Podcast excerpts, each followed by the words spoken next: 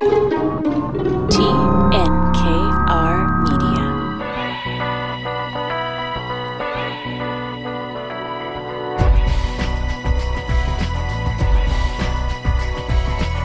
Welcome to today's Entrepreneur, a program about the entrepreneurial spirit that drives Quebec business, presented as always by FL Montreal. My name is Dan Delmar, and sitting in for Michael Newton today is Uros Malekic. Uros, welcome back to today's Entrepreneur. Nice to be with you.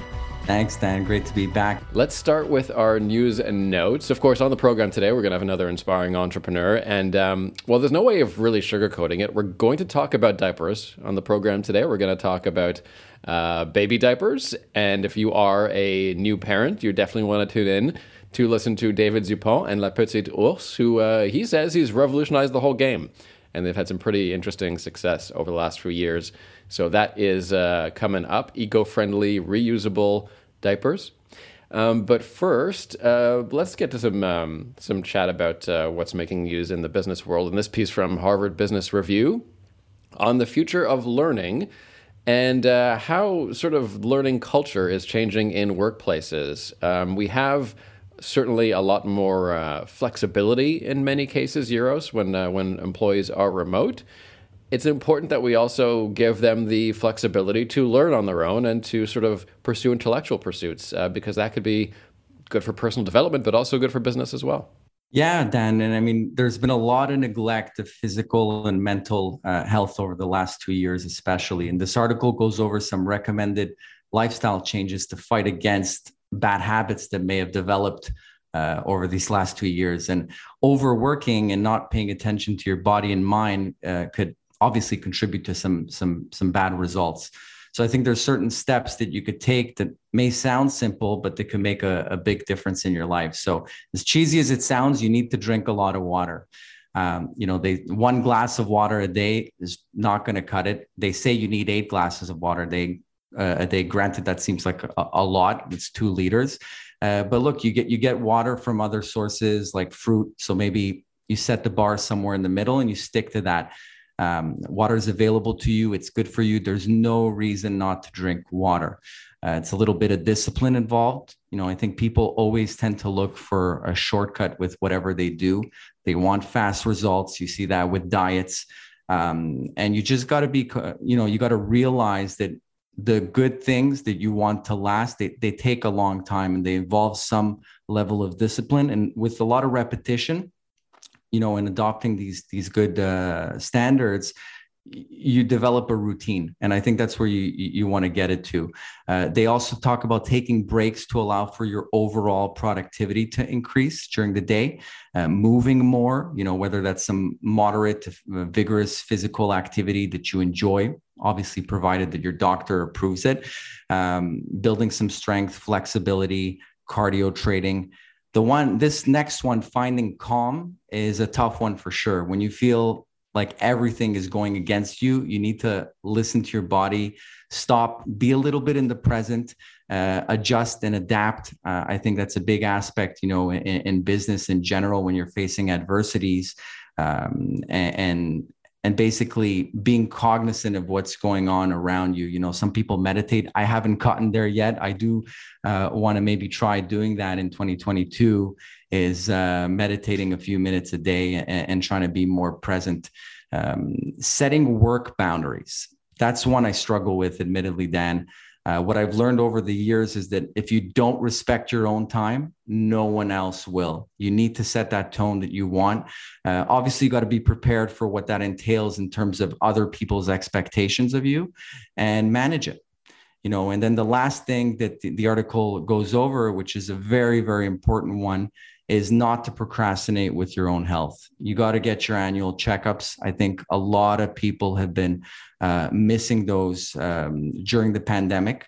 There was a study that showed that more than 40% of people said they skipped their medical care uh, in the last two years. So you got to start prioritizing your health, uh, being proactive with it. And if there's an underlying issue, you know, go get checked out every year and see if you can flag something to do something about it ahead of time before it becomes a bigger problem. And uh, doesn't the article doesn't say this, but go easy on the coffee would be my advice. I'm not a coffee drinker myself, but uh, everything in moderation. That's what they say, right? um, this piece from Fast Company after a health scare, here's how I'm changing up my remote work habits. And this is someone who's telling the story of who was in um, in intensive care with a with a very serious condition and how uh, she believes her work habits uh, contributed to that. It's it's really tough to see someone who's suffering at work. Um, what advice would you give if you feel that your your coworkers even are are not necessarily, you know, might be suffering in, in their jobs? Right. This article, I mean, it, it, goes over how our mind isn't at its best or at its most creative when it's being weighed down constantly by tasks and projects. Like as soon as you wake up, Dan, you got a million things going through your mind of what you need to do that day. You know, decisions you got to make right away when you get up. And I think the author of the article was getting that point across that, you know, you need to do almost like a brain dump. And that's essentially taking a few minutes, whether it's the night before or the beginning of the day, to empty your mind you you'll have negative thoughts uh, undoubtedly that are going to go through your mind and you gotta you want to really streamline your focus of what's most important leaving room for new ideas to flourish. Um, and another thing is you know using your your passions and incorporating them into your day like make room for things that you really want to do. Um, and that's going to help propel you for the rest of your day. It's going to give you motivation because not everything in, in your job or your career is going to be full of stuff you love to do you know so you got to just be okay with that. You know there's parts of your job and sometimes bigger parts depending on the time of the year that um, are, are things you just don't want to do. But the reality is you got to do them. And uh, you know according to psychology today there was a phd contributor that posted something very interesting that individuals who are passionate for their work whether scientists, entrepreneurs, operation managers, whatever else, are able to use the energy from their passion as a motivator for their other work. So there's definitely a lot of power at play here if you focus your energy correctly. And it's building the right amount of momentum from that activity that you enjoy to propel the rest of your day. Let's go to this piece from Inc.com. A new study reveals the top three small business cyber threats that you've probably never heard of. Um, let's go through them uh, one by one. What are your thoughts on these uh, these big three? Yeah, Dan. So it was a study in January 2022 by a San Diego-based CyberCatch, that's a, a cybersecurity platform provider, and it was focusing on small and medium businesses and basically revealing that more than 30% of small businesses, and bear in mind that it was a U.S. study, uh, but I'm sure there's a lot of similarities here in Canada those businesses have weak points that hackers can exploit. And basically, fraudsters, they set their sights on things that are easier. So, smaller businesses, smaller companies, because they have weaker safeguards in place. So, what are the common threats? Well, someone could use a fake IP address to masquerade as an authorized device. And their goal is to really tap into the company's private system. They could be sending out phishing uh, scams. You, you, know, we've all received those emails where there's a clickbait. They want you to click on something that looks benign in your browser, but actually, you know, it, it's basically giving them access to to your your computer and your database. So. Um, one of the studies that, that was done, it was conducted by IBM a few years back, found that 23% of all security breaches are caused by human mistakes. So, what is that? Weak passwords, answering spam emails you know hovering over a uh, hovering over a link but not realizing that it's going to take you to a URL, URL on a website that isn't where you should be going based on what the link describes. And with the amount of emails that go around in today's world dan with more people working remotely you know emails are one of the main tools of communication. So what can you do as a small business to protect yourself? Well just having an IT person or a team is not enough these days. You need prevention detection, uh, and a response controls, basically like a disaster recovery recovery plan, but for cybersecurity threats. So having a, a perimeter security, a firewall, spam protection, training your employees is a is a very big one. Holding seminars in house your team members should know about the different types of phishing scams that are going on right now, the most relevant ones they should be aware. And the last thing I'd say is establish a strong password policy. You know, we often see now with bigger softwares, two step verification processes. You know, those are definitely good to make sure that the user going on is the intended user. Um, and, and, you know, maybe one last thing is to test what you've implemented to make sure it works. Don't just put all that effort and put something out there and then let it go on autopilot. You got to be aware and on top of things all the time. And time to get to our entrepreneur profile. A very interesting idea, very uh, on point for a generation of millennial parents who want to be eco conscious. Let's welcome in David Dupont, owner of La Petite Ourse. David, welcome to today's Entrepreneur. Thank you. Thank you. Very glad to be here. Looking forward to this. So before we uh, we get into the in-depth profile, the easiest question: What is La Petite Ourse?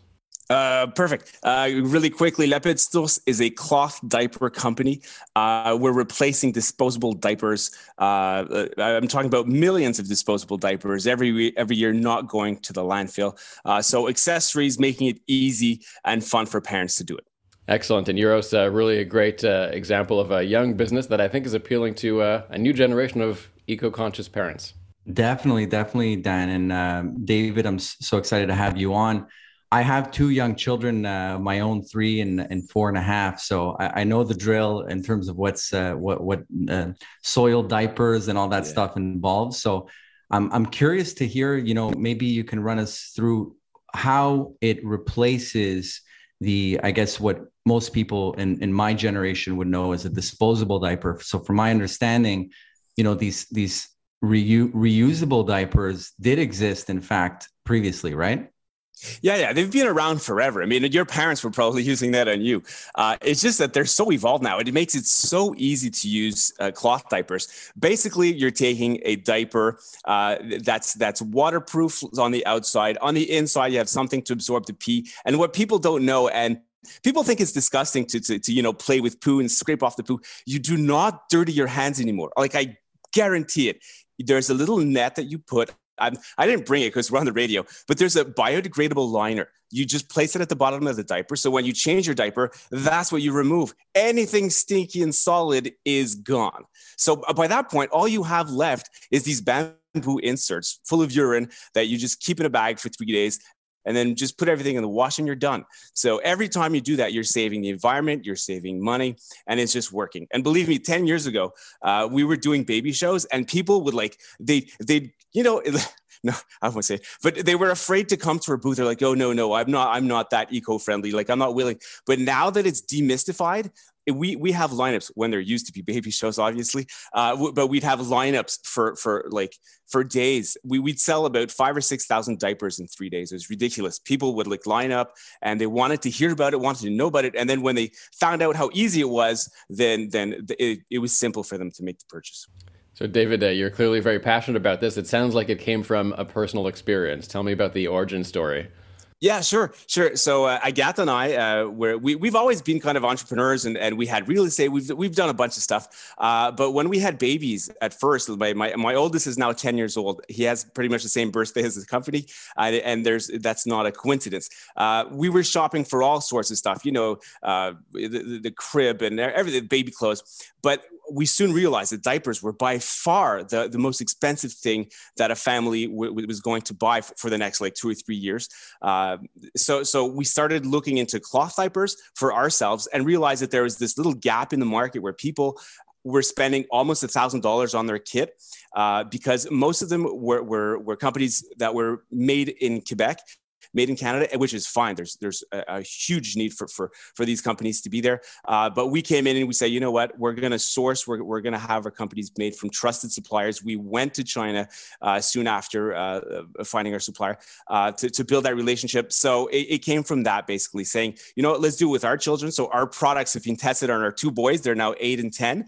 Uh, they survived the tests, and uh, and now the company is soaring because of those two little boys testing our products. And how much has social media played a role in, in, in, spreading the message of, you know, using the reusable diaper versus the disposable one? Well, look at it this way. Uh, our target market are women between the ages of like 23 to 37. How important is social media for these people, you think?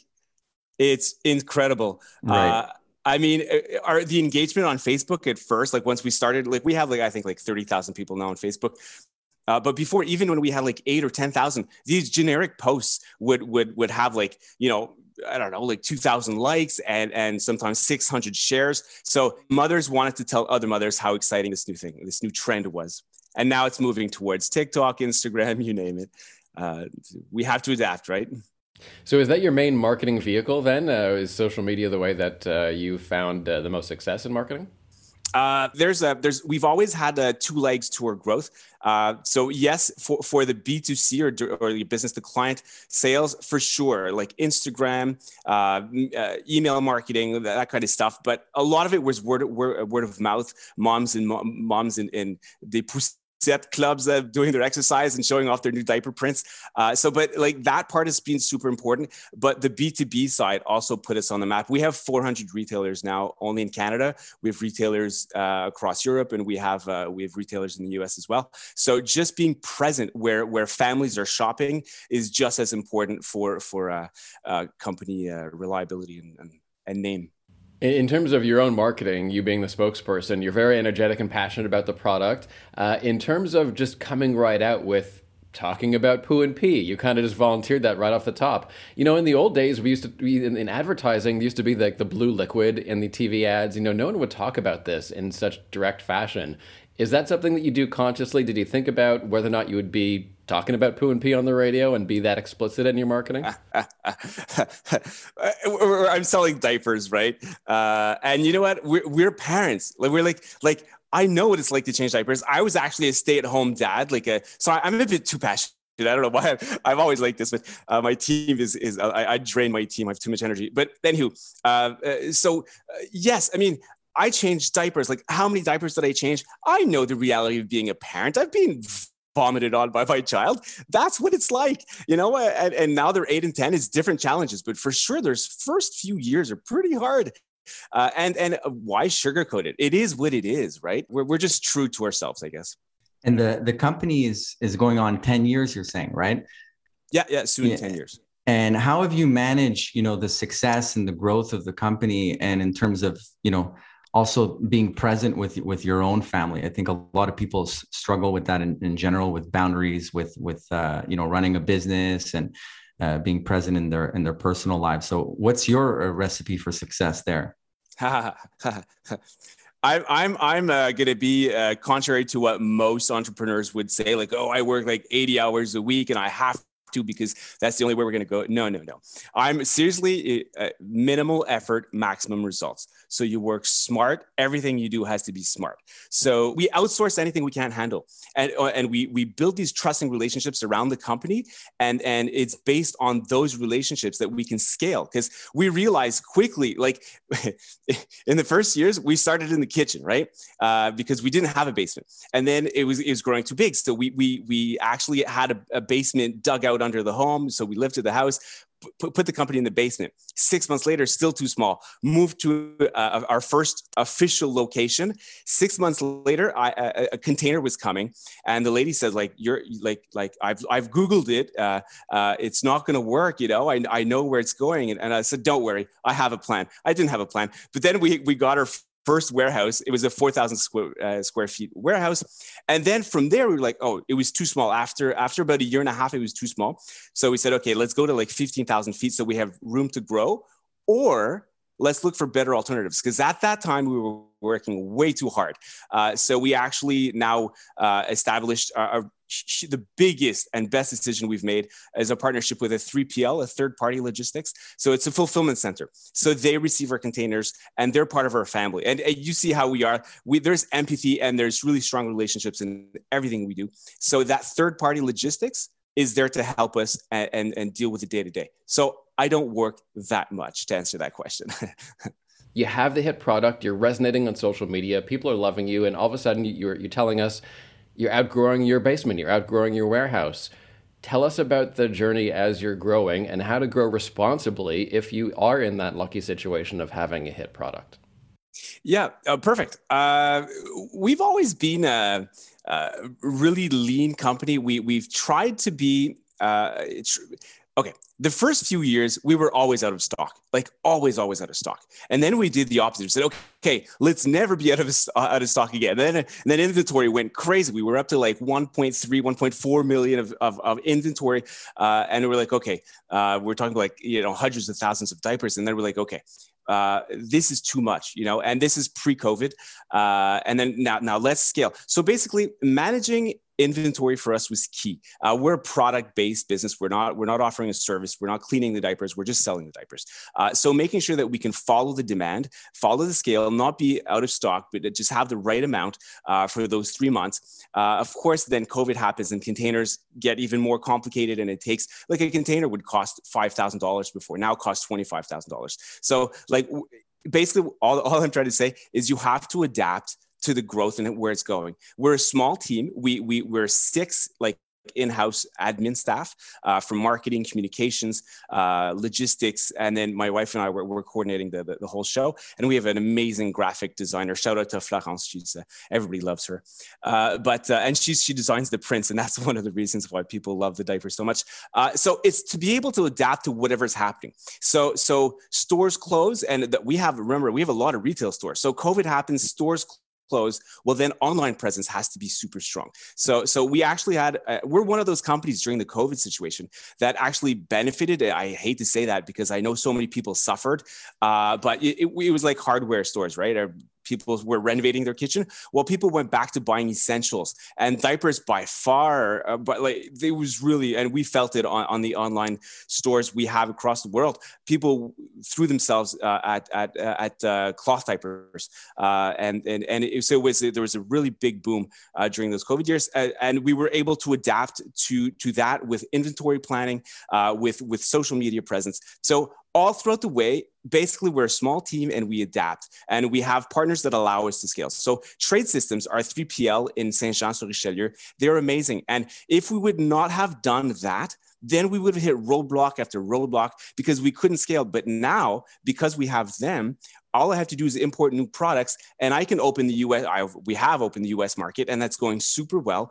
And they're fulfilling US and Canada. And because we have that expertise and you keep on learning, well, hey, let's repeat it in the UK and in France. So we actually have a third 3PL in France uh, called Happy Colis. They're they're actually owned by a, a Quebecer that's that's over there, uh, and we have a, a, warehouse in UK as well. So anyway, uh, we learn and you you grow based on whatever you've learned last year or this year or yesterday, and you make the best the best decision you can for for tomorrow. I think. I'm not sure if that's clear at all. oh, it's very, it's very, very clear. I mean, it's it sounds uh, easier now when you describe it. I'm sure it was challenging and, figuring out, you know, at what point is best to do that. When you started, uh, David, did you ever do any drop shipping or was it always, you know, ordering uh, quantity, figuring out the right amount of inventory for each SKU? Yeah, I, I, I had friends in the dropshipping uh, area, and they were said they said, Dave, you're working towards drop ship, but no, we we wanted to be so close to our clients. We needed our clients to know that they can trust us. So so the first thing we did is we put a two year warranty on our products. Nobody in the world does that or or did that. Now some people ha- have started following that trend, uh, and and we because we want the client to trust us, they need to receive their product fast. The quality has to be perfect. So I want to see all of the products that go, and and uh, and yeah, and they need to buy with confidence, knowing that if something happens, they call, we answer, they email, we support. Like we're always there. Empathy is at the core of what we do. Uh, so so it, it, it all ties in together, if you ask me. Um, so no drop shipping uh, because it, it didn't reflect the values we had in the company. Not that not that drop shipping is a bad thing, uh, but for us, definitely not an option. Let's talk about R and D. What is the next innovation, and uh, maybe talk a bit about the material as well that you use for for the diaper. Yeah, exactly. So actually, talking talking about R and D, uh, in the last months, we've actually launched our first, and in Canada, we are the first, I believe, uh, uh to launch a product based out of uh, recycled plastic. So our diapers, uh, and and this is where we want to take the company in the next two years because we have a lot of st- stock rolling, but it's to slowly switch towards using polyester polyester that comes from recycled plastic. Um, so so that's that's just even more sustainable. Uh, and and we've always been really involved in the community as well. So I know it's not it's not R and D per se, but it's to say that the that I think companies that make a difference are, are, are, are, companies that really do get involved. So we support a lot of charities. We, we've tried to start to, to have a, a, a business set up actually in Haiti where we, we could send products and have people sell uh, feminine hygiene pads in Haiti. Uh, so uh, looking at the next years, the R&D, uh, uh, I will say is logistics. It, it, it's, a, it's pretty heavy to, to be, you know, uh, everywhere. We're a small team. we're learning, but, but in terms of products, we need to stay on top of where we're going. Right now, it's, it's going to be recycled plastic, uh, where we're going to be in a year, probably a new product coming out uh, that I can't talk about now. Uh, but for sure, internally, there's growing pains. As uh, you, you, you guys have, uh, have asked that question, uh, but it's to concrétiser, sorry for the French word, but but everything we've learned, we're trying to now bring it down. Uh, I don't want to go the ERP route. I don't know if, if you guys know what an ERP use. Uh, but uh, anyway, is structuring what we do so that we can just you know keep on on rolling for the next little while. I'd love to know, you know, this the statistic also. Like, there's definitely um, in terms of how many, you know, say it like going green, the, that initiative, and, and, bettering the environment uh, with respect to not having as many disposable diapers around, and how you guys have contributed you know to that. And like uh, look like you how many have you sold? How many disposable diapers has that replaced? Uh, i'm pretty sure it must have a big impact after 10 years well, uh, I'm going to make it hard for the competition to know how many we've sold because that's always a, a secret. But uh, what I can say is we're well over 100 million disposable diapers that have not gone to the landfill. That's amazing. Uh, so if you look at one kit, of 24 diapers, it replaced one of cloth diapers. It replaces 5,000 disposable diapers. So, uh, so I'll let people that want to do the reverse math on that one.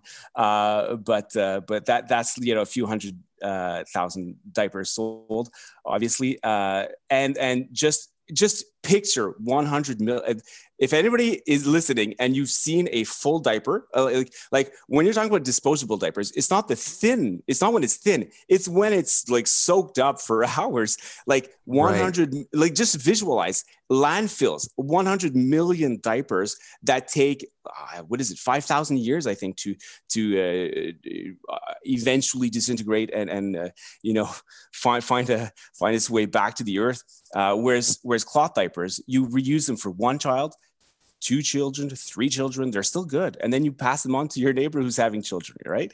So uh, it, it's incredible the, the, the impact. Uh, the last thing is you save $3,000, right? Uh, in buying in, uh, cloth diapers. So like it makes so much sense. And the young, the young and the, and the not so young parents are, are understanding that now. Yeah, I was just gonna say real quick. Like, uh, I think I don't know if it was back in the '60s. One of my my partners was uh, my business partners was telling me there used to be a service that they would go around and they would own the, the cloth diapers. They would yeah. give it to the families use them and then you know uh, wash them for you give them back. And it's it's just it's nice to see the resurgence of that uh, all, yeah. all, for good reasons. Yeah we're actually supplying uh, l'ange bleu uh, in montreal. Great company that do that. Shoe on the south shore as well. Uh, great company. So so a lot of those services actually use our diapers uh, for for that service exactly. And it makes that even easier for the parents right David Dupont, La Petite Ourse, great job. Uh, really love seeing entrepreneurs who just are able to not only recycle, but reduce, which is a really important part of the whole equation. So, David, thanks very much. We'll have your one piece of advice for today's entrepreneur in a moment. But first, let's turn to our correspondent, Nick Moraitis, tax partner at FL, to discuss a business owner's exit strategy and uh, how to deal with all of that paperwork, especially when it comes time for tax season. Nick, welcome back. Hi, Dan. Thank you for having me. And so, Uros, every entrepreneur needs an exit strategy at some point, right? Uh, and preparing that takes a lot of paperwork. Yeah, for sure, Dan. I think that you know it's crossing a lot of business owners' minds, uh, especially now when it might not always be the the best time, um, but you got to consider y- your options and make sure that you you align yourself with the right professionals to do things strategically. So definitely want to hear what Nick has to say about this uh, with respect to some basic tax planning uh, and, exit strategies. It's it's funny because David, I, I listened to your story and you're just starting out. That there's all that motivation and all that excitement, and you're building up your business. But and a lot of times people come to me is where they've that excitement has had them. You know, you're into my age in the 60s, maybe the 50s, uh, and at some point in time, um, there's always an exit with a business. Uh, hopefully, it's an exit that is is profitable, like a sale to to somebody else, and that's where we come along as to what what do we do for small business owners in Canada. One of the things that every single file I've ever been involved in, the first question they're asking me is, "Am I getting my capital gain deduction?" A capital gain deduction uh, basically allows a business owner to sell the sale shares of his business or his company. And the first uh, for 2022, the first $913,630 uh, the proceeds is tax free, which is a savings of about 243,000 in tax. It's an actual savings. Um, and everybody's concerned about that. So what we look for, like Uros and I working on clients, is are we structured so that the business owners can get access to that capital gain deduction on a sale? So, and that requires what? That requires a lot of planning. Uh, maybe you're not even thinking about that at the beginning in the first years of your operation. That's not in your head. Your your head is you want to build your business, but at some point in time, you got to start worrying about it. And unfortunately, we need time. So we need time to restructure are, are the appropriate shareholdings there in the company that would access this 913,000? Um, c- can there be multiple shareholders that that, that, that get this 913,000 because it's by by individual shareholders? Um, and then we have to turn around and look at the tax act that says, well, it's not any business that can get this deduction. You have to be a business that meets the tests of the tax act, and it's it's essentially um, businesses whose entire assets are used here in Canada. So if you're expanding offshore, they're not going to give you this exemption if you're selling the business that is working offshore. If you've got too much um, uh, cash sitting in the bank doing nothing, you're not going to get that either. So this is where it, we have to look at it and, and we have to plan. Should we be looking at a trust? Because now the family gets involved and then we can maybe multiply that 913,000. So that's one aspect. The other aspect, which I'll go really quick, which surprises me sometimes, is how well you handle your tax affairs over time. Obviously, it gets very important as closer you get to your exit that you're handling your tax affairs properly because invariably the buyer's going to send in his advisors. They'll pour over your books and your tax records and they'll come back with a list of deficiencies. That's what they're looking for. And those deficiencies are going to maybe cost the buyer X if ever the business is audited. And what are they going to do? They're going to need to come back to you and say, well, we're not buying your shares because there's too much, not good stuff in there. Therefore, your capital gain deduction is gone because you have to sell the shares of the business. Uh, or uh, we'll negotiate something, but just know that there's a bunch of cash that's going to be put set aside in escrow, and we're going to wait our two, three, four years before you get to see the cash, just to make sure that nothing comes back to us. So all this is preparatory work, and and and it's it's time to discuss with your advisors years before you're leaving to get yourself in a position. That's my advice to the business owners um, here on listening to the show. And as we near the end of the show, time to turn to our entrepreneur, David Dupont of La Petite and ask David for your one piece of advice for today's entrepreneur, sir if you would ask me uh, 10 years ago, what are you going to be doing uh, in 10 years? Uh, would I be selling diapers? No, no. My wife and I are actually from the education background. Uh, we, we don't have much studies in, in business. So, so if somebody's, if somebody wants to succeed, if somebody wants to go in that field, uh, Howard Thurman said, don't ask yourself what the world needs. Ask yourself what makes you come alive and then go and do that. Because what the world needs are people who have come alive. So if entrepreneurship makes you, makes you, you know, not sleep at night for good reasons like it does for me, then then just go and do it. And, and then just learn as you go. That's that's the only way to do it. If you ask me, uh, you go to school if you must. That's great. Uh, and if you can't, then just go and have fun. David Dupont, thanks so much, and Uros Malekic, thanks so much for joining us today. Uh, great story of a peer entrepreneur, Uros. Yeah, definitely. And David, great job. It's really uh, nice to see, you know, the the the story you, have uh, given us with the business growth. And one quick thing I want to say is, uh, you know, unfortunately, I lost my father-in-law, who's my best friend, uh, last year. And one of the things he told me is, um, before he passed, was don't sweat the small stuff. And I think there's a lot to learn from that. And and you know, seeing how David you've you you know overcome adversities as your business has grown and by adjusting and adapting and probably not sweating the small stuff so kudos to you and good job and keep growing thank you guys this uh, this was fun let's do it again sometime. For sure. Thanks very much david and thanks Uros. we'll see you back here soon. On today's entrepreneur don't forget uh, mike is back next week. We'll be chatting with sarah lambert co-founder and ceo of aura medical and they want to revolutionize physical rehabilitation for people with walking disabilities. Don't forget, you can listen to 13 plus years of today's entrepreneur uh, podcasts